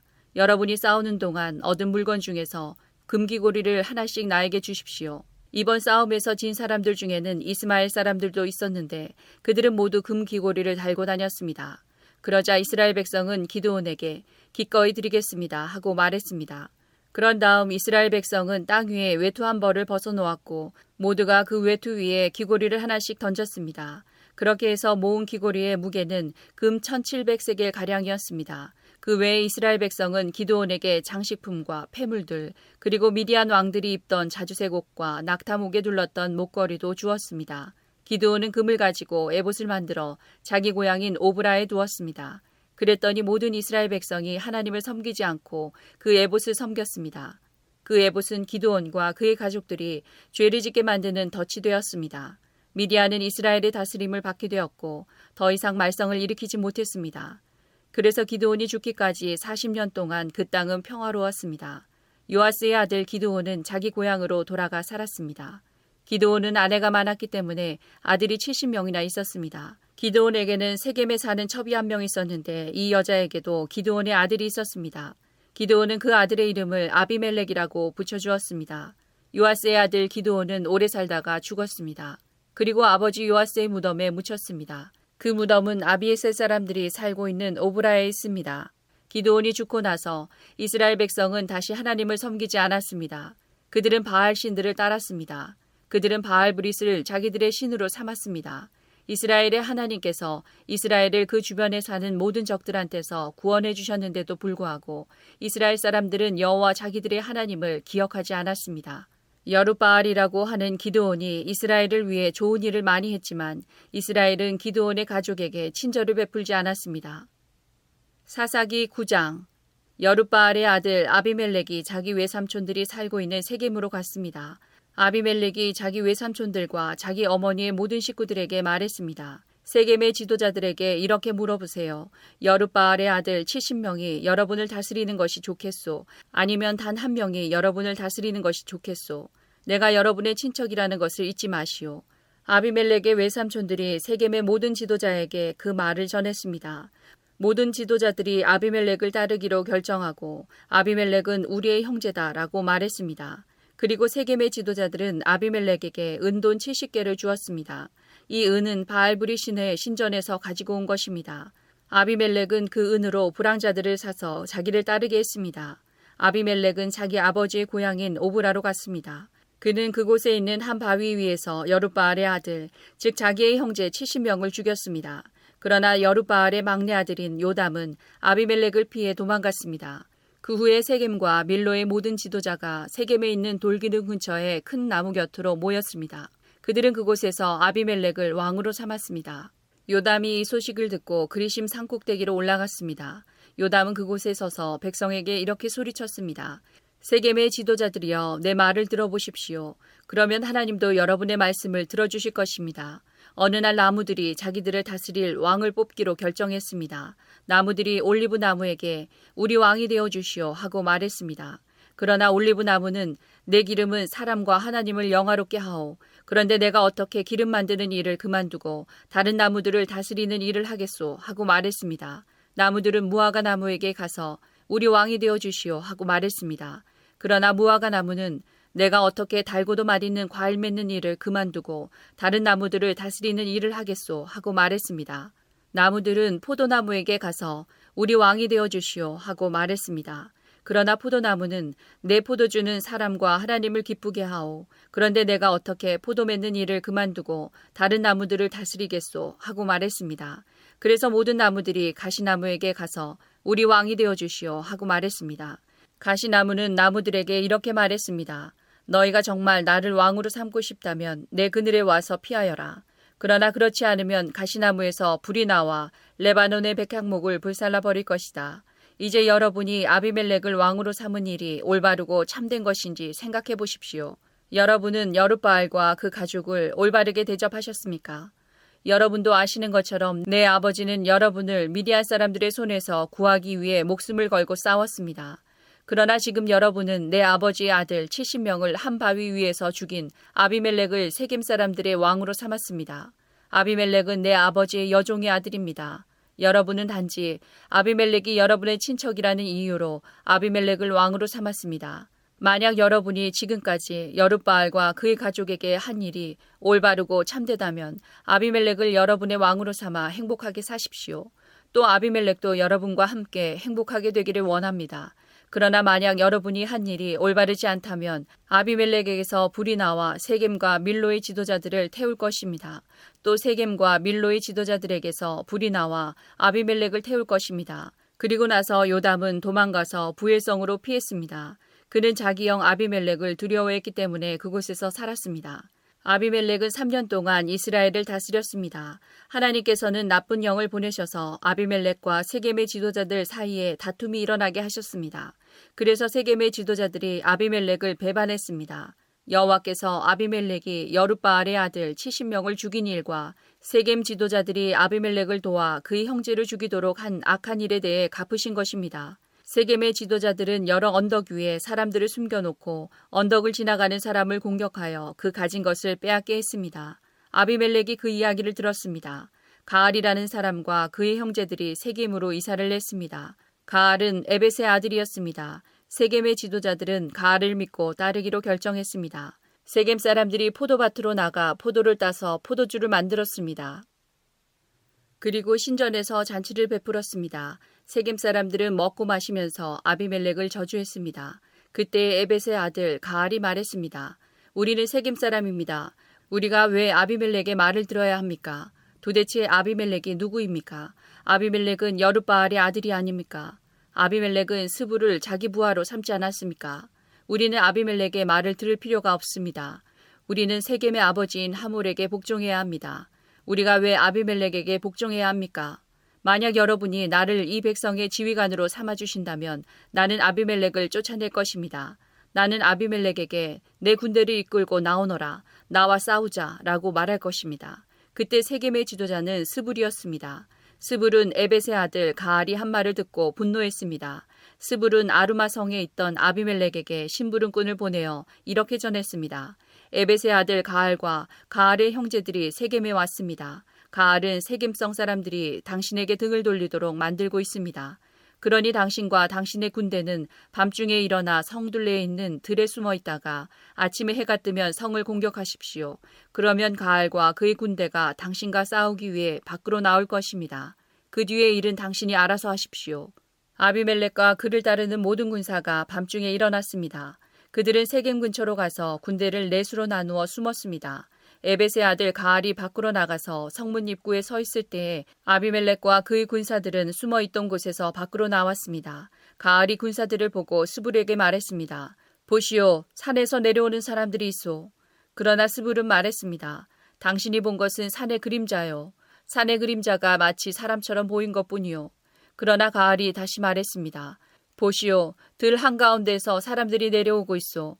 또 무오느님 상수리 나무에서 내려오는 사람들도 있어. 스불이 가알에게 말했습니다. 큰 소리 치던 때에 당신 모습은 어디로 갔소? 당신은 아비멜렉이 누구냐? 왜 우리가 아비멜렉에게 복종해야 하느냐? 하고 말하지 않았소. 당신은 이 사람들을 우습게 여겼소. 그러니 이제 나가서 그들과 싸우시오. 가알은 세겜 사람들을 이끌고 나가서 아비멜렉과 싸웠습니다. 세겜 사람들은 아비멜렉에게 쫓겨 도망쳤습니다. 가알의 많은 군사가 성문에 이르기도 전에 죽임을 당했습니다. 아비멜렉은 아루마로 되돌아갔습니다. 스불은 가알과 그의 형제들을 세겜에서 쫓아냈습니다. 이튿날 세겜 백성은 들로 나갈 계획을 세웠습니다. 누군가 아비멜렉에게 그 사실을 전했습니다. 그래서 아비멜렉은 자기 군대를 세 부대로 나누어 숲에 숨겨두었습니다. 드디어 세겜 사람들이 성에서 나오자 아비멜렉의 군대는 일어나 세겜 사람들을 공격했습니다. 아비멜렉과 그 주력 부대는 쳐들어가 성문을 장악하고 나머지 두 부대도 들로 달려가 백성들을 죽였습니다. 아비멜렉과 그의 군대는 하루 종일 세겜성에서 싸웠습니다. 그들은 세겜성을 점령하고 그 성의 백성을 죽였습니다. 그리고 나서 아비멜렉은 그 성을 헐고 무너진 성 위에 소금을 뿌렸습니다. 세겜 망대에 살고 있는 사람들이 세겜 성에서 일어난 일에 대해 들었습니다. 그래서 세겜 망대의 지도자들은 엘브릿의 신전 안쪽에 모였습니다. 아비멜렉은 세겜 망대의 모든 지도자들이 그곳에 모여 있다는 소식을 들었습니다. 그래서 아비멜렉은 그의 모든 군대와 함께 세겜에서 가까운 살몬산으로 올라갔습니다. 아비멜렉은 도끼를 들고 나무가지 몇 개를 잘라내서 자기 어깨 위에 메었습니다. 아비멜렉은 자기를 따르던 모든 군인들에게 내가 한 대로 하시오. 어서 서두르시오 하고 말했습니다. 모든 군인들이 나뭇가지를 잘라 아비멜렉을 따라 했습니다. 그들은 나뭇가지를 모아 신전 안쪽 주변에 쌓고 그 위에 불을 질러 그 안에 있던 사람들을 불태워 버렸습니다. 그래서 세겜 망대에 살고 있던 사람들도 다 죽었습니다. 죽은 사람은 남자와 여자를 합하여 모두 천명이었습니다. 그 후에 아비멜렉은 데베스 성으로 갔습니다. 아비멜렉은 그 성을 에워싼 후에 성을 공격하여 점령했습니다. 그 성 안에는 굳건한 망대가 있어서 그 성의 모든 남자와 여자들이 그 망대로 들어갔습니다. 그들은 문을 잠근 후 망대의 지붕으로 올라갔습니다. 아비멜렉은 그 망대에 도착해서 공격하기 시작했습니다. 아비멜렉은 망대에 불을 지르기 위해 문 가까이로 갔습니다. 아비멜렉이 가까이 갔을 때 한 여자가 맷돌 윗짝을 아비멜렉의 머리 위로 던졌습니다. 아비멜렉은 그 돌에 맞아 머리가 깨지고 말았습니다. 아비멜렉은 자기의 무기를 들고 다니는 부하를 급히 불러서 말했습니다. 내 칼을 꺼내 나를 죽여라. 사람들이 아비멜렉은 여자에게 죽임을 당했다고 말하지 못하게 하여라. 그래서 그 부하가 칼로 찌르자 아비멜렉이 죽었습니다. 이스라엘 백성은 아비멜렉이 죽은 것을 보고 모두 자기 집으로 돌아갔습니다. 하나님께서는 아비멜렉이 악하게 행동했던 모든 일을 되갚으셨습니다. 아비멜렉은 자기 형제 70명을 죽여서 자기 아버지에게 악한 일을 했던 것입니다. 하나님께서는 세겜 사람들이 악하게 행동한 것에 대해서도 벌을 주셨습니다. 그래서 요담이 말했던 저주가 그대로 이루어졌습니다. 요담은 여룻바알의 막내 아들이었습니다. 사사기 10장 아비멜렉이 죽은 뒤 다른 사사가 나타나서 이스라엘 백성을 구원했습니다. 그 사사는 부하의 아들 돌라였습니다. 부하는 도도의 아들이었고 돌라는 이사갈 지파 사람이었습니다. 돌라는 에브라임 산지에 있는 사밀성에서 살았습니다. 돌라는 이스라엘을 위해 23년 동안 사사로 있었습니다. 돌라는 죽어서 3일에 묻혔습니다. 돌라가 죽은 뒤 야일이 사사가 되었습니다.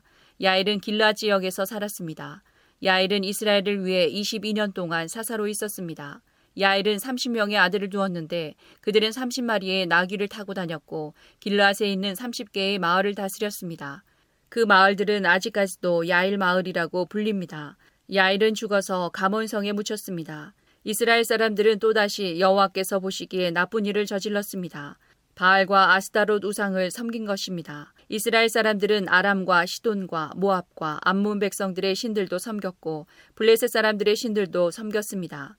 그들은 여호와를 멀리하고 섬기지 않았습니다. 여호와께서는 이스라엘 사람들에게 화가 나셔서 블레셋과 암몬 사람들이 이스라엘을 지배하게 하셨습니다. 같은 해에 블레셋과 암몬 사람들이 요단강 동쪽에 사는 이스라엘 사람들을 괴롭혔습니다. 이스라엘 사람들은 요단강 동쪽에 살고 있었는데 그곳은 아모리 사람들이 살던 길라 지역에 있습니다. 이스라엘 사람들은 그곳에서 18년 동안 괴롭힘을 당했습니다. 그 후에 암몬 사람들은 요단강을 건너와서 유다와 베냐민과 에브라임 사람들을 쳤습니다. 암몬 사람들은 이스라엘 사람들에게 많은 괴로움을 주었습니다. 그래서 이스라엘 사람들은 여호와께 부르짖었습니다. 우리가 여호와 앞에 죄를 지었습니다. 우리가 우리 하나님을 떠나 바알 우상을 섬겼습니다. 여호와께서 이스라엘 사람들에게 대답하셨습니다. 너희는 이집트 사람과 아모리 사람과 암몬 사람과 블레스 사람들이 너희를 괴롭힐 때 나에게 부르짖었다. 나는 그때 너희를 그 사람들의 손에서 구해 주었다. 또 너희는 시돈 사람과 아말렉 사람과 마온 사람이 괴롭힐 때에도 나에게 부르짖었다. 그때도 나는 너희를 구해 주었다. 그런데도 너희는 나를 저버리고 다른 신들을 섬겼다. 따라서 나도 다시는 너희를 구해주지 않을 것이다. 너희는 다른 신들을 선택했으니 그들에게 가서 도와달라고 하여라. 너희가 괴로움을 당할 때 그 신들에게 너희를 구해달라고 하여라. 이에 이스라엘 백성이 여호와께 말씀드렸습니다. 우리가 죄를 지었습니다. 주께서 어떻게 하시든지 우리가 그대로 따르겠습니다. 그러니 이번만은 우리를 구해 주십시오. 그리고 나서 이스라엘 사람들은 자기들 중에 있던 다른 나라 신들을 없애버리고 다시 여호와를 섬겼습니다. 그러자 여호와께서도 이스라엘 사람들이 괴로움 가운데 있는 것을 보시고 마음 아파하셨습니다. 암몬 백성은 전쟁을 하기 위해 길르앗에 진을 쳤고 이스라엘 사람들도 미스바에 진을 쳤습니다. 길르앗 백성의 지도자들은 누가 우리를 이끌고 암몬 백성과 맞서 싸움을 시작할 것인가? 그 사람은 길르앗에 사는 모든 사람의 통치자가 될 것이다. 하고 말했습니다. 사사기 11장 길르앗 사람인 입다는 뛰어난 용사였습니다. 입다는 아버지 길르앗이 창녀를 통해 낳은 아들이었습니다.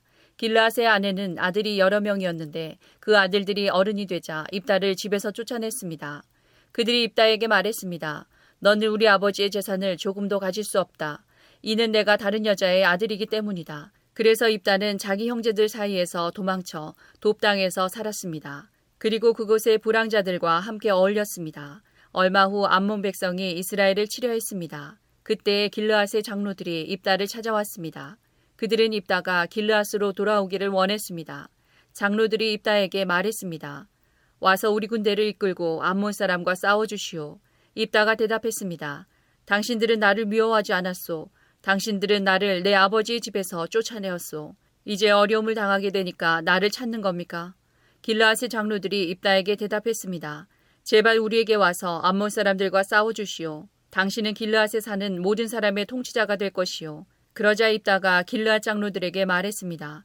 당신들과 함께 길르앗으로 돌아가서 암몬 사람들과 싸운다고 합시다. 만약 여호와께서 나를 도와 이긴다면 나를 당신들의 통치자로 세우겠단 말이오. 길르앗의 장로들이 입다에게 말했습니다. 여호와께서 우리가 말한 모든 것을 듣고 계시오. 당신이 말한 모든 것을 그대로 지킬 것을 약속하오. 그래서 입다는 길르앗의 장로들과 함께 갔습니다. 길르앗 백성은 입다를 자기들의 지도자이자 군대의 지휘관으로 삼았습니다. 입다는 미스바에서 자기가 했던 모든 말을 여호와 앞에서 한 번 더 말했습니다. 입다가 암몬 사람들의 왕에게 사자를 보냈습니다. 입다의 사자들이 물었습니다. 이스라엘이 당신에게 잘못한 것이 무엇이오? 당신은 왜 우리 땅을 공격하러 왔소? 암몬 왕이 대답했습니다. 이스라엘이 이집트에서 나올 때에 우리 땅을 빼앗았기 때문이요. 당신들은 아르논강에서 야복강과 요단강으로 이어지는 우리 땅을 빼앗아갔소. 그러니 이제 이스라엘 백성에게 가서 우리 땅을 평화롭게 돌려주라고 전하시오. 입다가 암몬 왕에게 다시 사자들을 보냈습니다. 입다는 다음과 같은 말을 전하게 했습니다. 입다가 이렇게 말하였소. 이스라엘은 모압이나 암몬 백성의 땅을 빼앗지 않았소. 이스라엘 백성은 이집트에서 나올 때 광야로 들어가서 홍해를 지나 가데스에 도착했소. 거기서 이스라엘은 에돔 왕에게 사자들을 보내어 이스라엘 백성이 당신의 땅을 지나가게 해주시오라고 요청했소. 그러나 에돔 왕은 허락하지 않았소. 우리는 모압 왕에게도 사자들을 보냈소. 그러나 왕 역시 우리가 자기 땅을 지나가는 것을 허락하지 않았소. 그래서 이스라엘 사람들은 가데스에 더 머물렀소. 그 후에 이스라엘 사람들은 광야로 들어가 에돔과 모압 땅의 경계를 돌아서 갔소. 이스라엘은 모압 땅 동쪽으로 걸어가 아르논강 건너편에 진을 쳤소. 그곳이 모압 땅의 경계였지만 이스라엘 사람들은 아르논 강을 건너 모압 땅으로 들어가지 않았소. 그때 이스라엘은 아모리 사람들의 왕 시온에게 사자들을 보냈소. 시온은 헤스본 성의 왕이었는데 사자들은 시온에게 이스라엘 백성이 당신의 땅을 지나가게 해 주십시오. 우리는 우리 땅으로 가고 싶습니다. 하고 말했소. 시온은 이스라엘 사람들이 자기 땅으로 지나가는 것을 허락하지 않았소. 도리어 자기 백성을 모두 모아 야하스에 진을 쳤고 아모리 사람들은 이스라엘과 싸움을 했소. 이스라엘의 하나님 여호와께서는 이스라엘을 도우셔서 시온과 그의 군대를 물리치도록 해주셨소. 아모리 사람들의 모든 땅이 이스라엘의 재산이 되었소. 이스라엘은 아르논강에서 야복강까지 이르고 광야 쪽으로는 요단강에 이르는 아모리 사람들의 모든 땅을 차지하였소. 이스라엘 백성 앞에서 아모리 사람들을 쫓아내신 분은 이스라엘의 하나님이신 여호와셨소. 그런데도 당신은 이스라엘 백성을 이 땅에서 쫓아낼 수 있다고 생각하시오. 물론 당신은 당신의 신인 그모스가 준 땅에서 살 수 있을 것이요. 마찬가지로 우리도 우리 하나님이신 여호와께서 우리에게 주신 땅에서 살 것이요. 당신이 시볼의 아들 발락보다 나은 것이 무엇이요? 발락은 모압의 왕이었소. 발락이 이스라엘 백성과 다투거나 싸운 적이 있소. 이스라엘 사람들은 헤스본과 아루엘과 그 주변 마을들과 아르논강 주변의 모든 성에서 300년 동안 살아왔소. 그동안 당신은 왜 그 땅을 도로 찾아가지 못했소? 나는 당신에게 죄를 지은 것이 없소. 그러나 당신은 전쟁을 일으켜서 나에게 죄를 짓고 있소. 심판자이신 여호와께서 이스라엘과 암몬 사람들 중 어느 쪽이 옳은지를 가려주실 것이요. 그러나 암몬 왕은 입다가 한 말을 무시했습니다. 그 후에 여호와의 영이 입다에게 내렸습니다. 입다는 길르앗과 문하세를 지나 길르앗 지역에 사는 미스바에 이르렀습니다. 입다는 길르앗의 미스바에서 암몬 사람들의 땅으로 나아갔습니다. 입다는 여호와께 한 가지 약속을 했습니다. 제가 암몬 사람들을 물리치도록 해주시면 저는 여호와께 태워드리는 제물인 번제물을 바치겠습니다. 제가 승리를 거두고 돌아올 때 제 집에서 저를 맞으러 나오는 첫 번째 사람을 여호와께 바치겠습니다. 번제로 그를 여호와께 드리겠습니다. 그리고 나서 입다는 암몬 사람들과 싸웠습니다. 여호와께서 입다를 도우셔서 암몬 사람들을 물리쳤습니다. 입다는 암몬 사람들을 아로엘 성에서부터 민닛 지역까지 그리고 아벨 그라밈 성까지 쫓아갔습니다. 입다는 이 지역에 있는 성 20곳을 점령하는 큰 승리를 거뒀습니다. 이렇게 이스라엘 사람들은 암몬 사람들을 크게 물리쳤습니다. 입다가 미스바에 있는 집으로 돌아올 때 입다의 딸이 그를 맞으러 나왔습니다. 입다의 딸은 소고를 치며 춤을 췄습니다. 입다의 자녀는 오직 이 딸 하나밖에 없었습니다. 입다는 자기 딸을 보자 놀라고 당황해서 자기 옷을 찢었습니다. 입다가 말했습니다. 내 딸아, 내가 나를 너무나 슬프게 하는구나. 내가 여호와께 약속을 했는데 그것은 깨뜨릴 수 없는 것이란다. 그때 입다의 딸이 말했습니다. 아버지, 아버지가 여호와께 약속하셨으니 그 약속대로 하세요. 여호와께서는 아버지를 도우셔서 아버지의 적인 암몬 사람들을 물리칠 수 있게 하셨어요. 그렇지만 제게도 한 가지 부탁이 있어요. 제가 두 달 동안 산에서 지낼 수 있도록 해주세요. 나는 결혼도 못하고 죽어요. 그러니 친구들과 함께 산에 가서 올 수 있게 해주세요. 입다는 가거라 하고 말했습니다. 입다는 두달 동안 딸이 산에서 지낼 수 있도록 해주었습니다. 입다의 딸과 그 친구들은 그동안 산에서 머무르며 결혼하지 못하고 죽는 것에 대해 슬퍼하였습니다. 두 달이 지나자 입다의 딸은 자기 아버지에게 돌아왔습니다. 입다는 자기가 여호와께 약속한 대로 했고 입다의 딸은 남자를 알지 못한 채 죽고 말았습니다. 이때부터 이스라엘에서는 하나의 관습이 생겼습니다. 이스라엘의 여자들은 해마다 4일 동안 밖으로 나가 길라 사람인 입다의 딸을 기억하며 슬피 울었습니다. 사사기 12장 에브라임 사람들이 모여 북쪽으로 왔습니다. 그들이 입다에게 말했습니다. 당신은 암몬 사람들과 싸우러 강을 건너갈 때 왜 우리를 부르지 않았소? 우리는 당신과 당신 집을 불로 태워버리겠소. 입다가 그들에게 대답했습니다. 내 백성과 나는 암몬 사람들과 큰 싸움을 치렀소. 나는 당신들을 불렀지만 당신들은 나를 도우러 오지 않았소. 나는 당신들이 나를 도울 뜻이 없는 것으로 알고 내 목숨을 걸고 암몬 사람들과 싸웠소. 여호와께서 나를 도우셔서 그들을 물리치게 해주셨소. 그런데 이제 와서 당신들이 나와 싸우겠다니 이게 어찌된 일이오. 에브라임 사람들이 길르앗 사람들을 조롱하였습니다. 너희들은 원래 에브라임과 므낫세에서 도망친 자들이다. 입다는 길르앗 사람들을 불러 모아 에브라임 사람들과 싸웠습니다.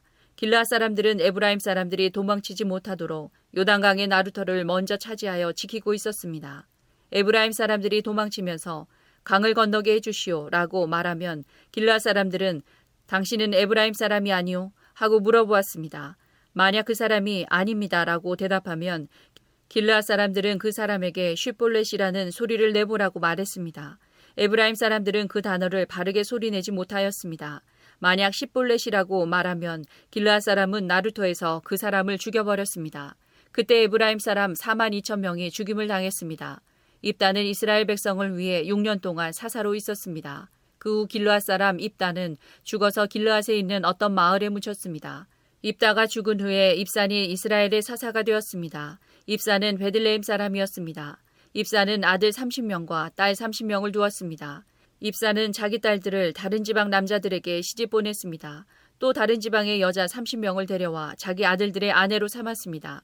입산은 7년 동안 이스라엘의 사사로 있었고 그 후에 죽어서 베들레헴에 묻혔습니다. 입산이 죽은 후에 엘론이 이스라엘의 사사가 되었습니다. 엘론은 스불론 사람이었고 10년 동안 이스라엘의 사사로 있었습니다. 스불론 사람 엘론은 죽어서 스불론 땅에 있는 아얄론 성에 묻혔습니다. 엘론이 죽은 후에 압돈이 이스라엘의 사사가 되었습니다. 압돈은 힐렐의 아들이었고 비라돈 성 사람이었습니다. 압돈은 40명의 아들과 30명의 손자를 두었는데 그들은 나귀 70마리를 타고 다녔습니다. 압돈은 8년 동안 이스라엘의 사사로 있었고 그가 죽은 후에는 에브라임 땅에 있는 비라돈에 묻혔습니다. 비라돈은 아말렉 사람들이 살던 산지에 있습니다.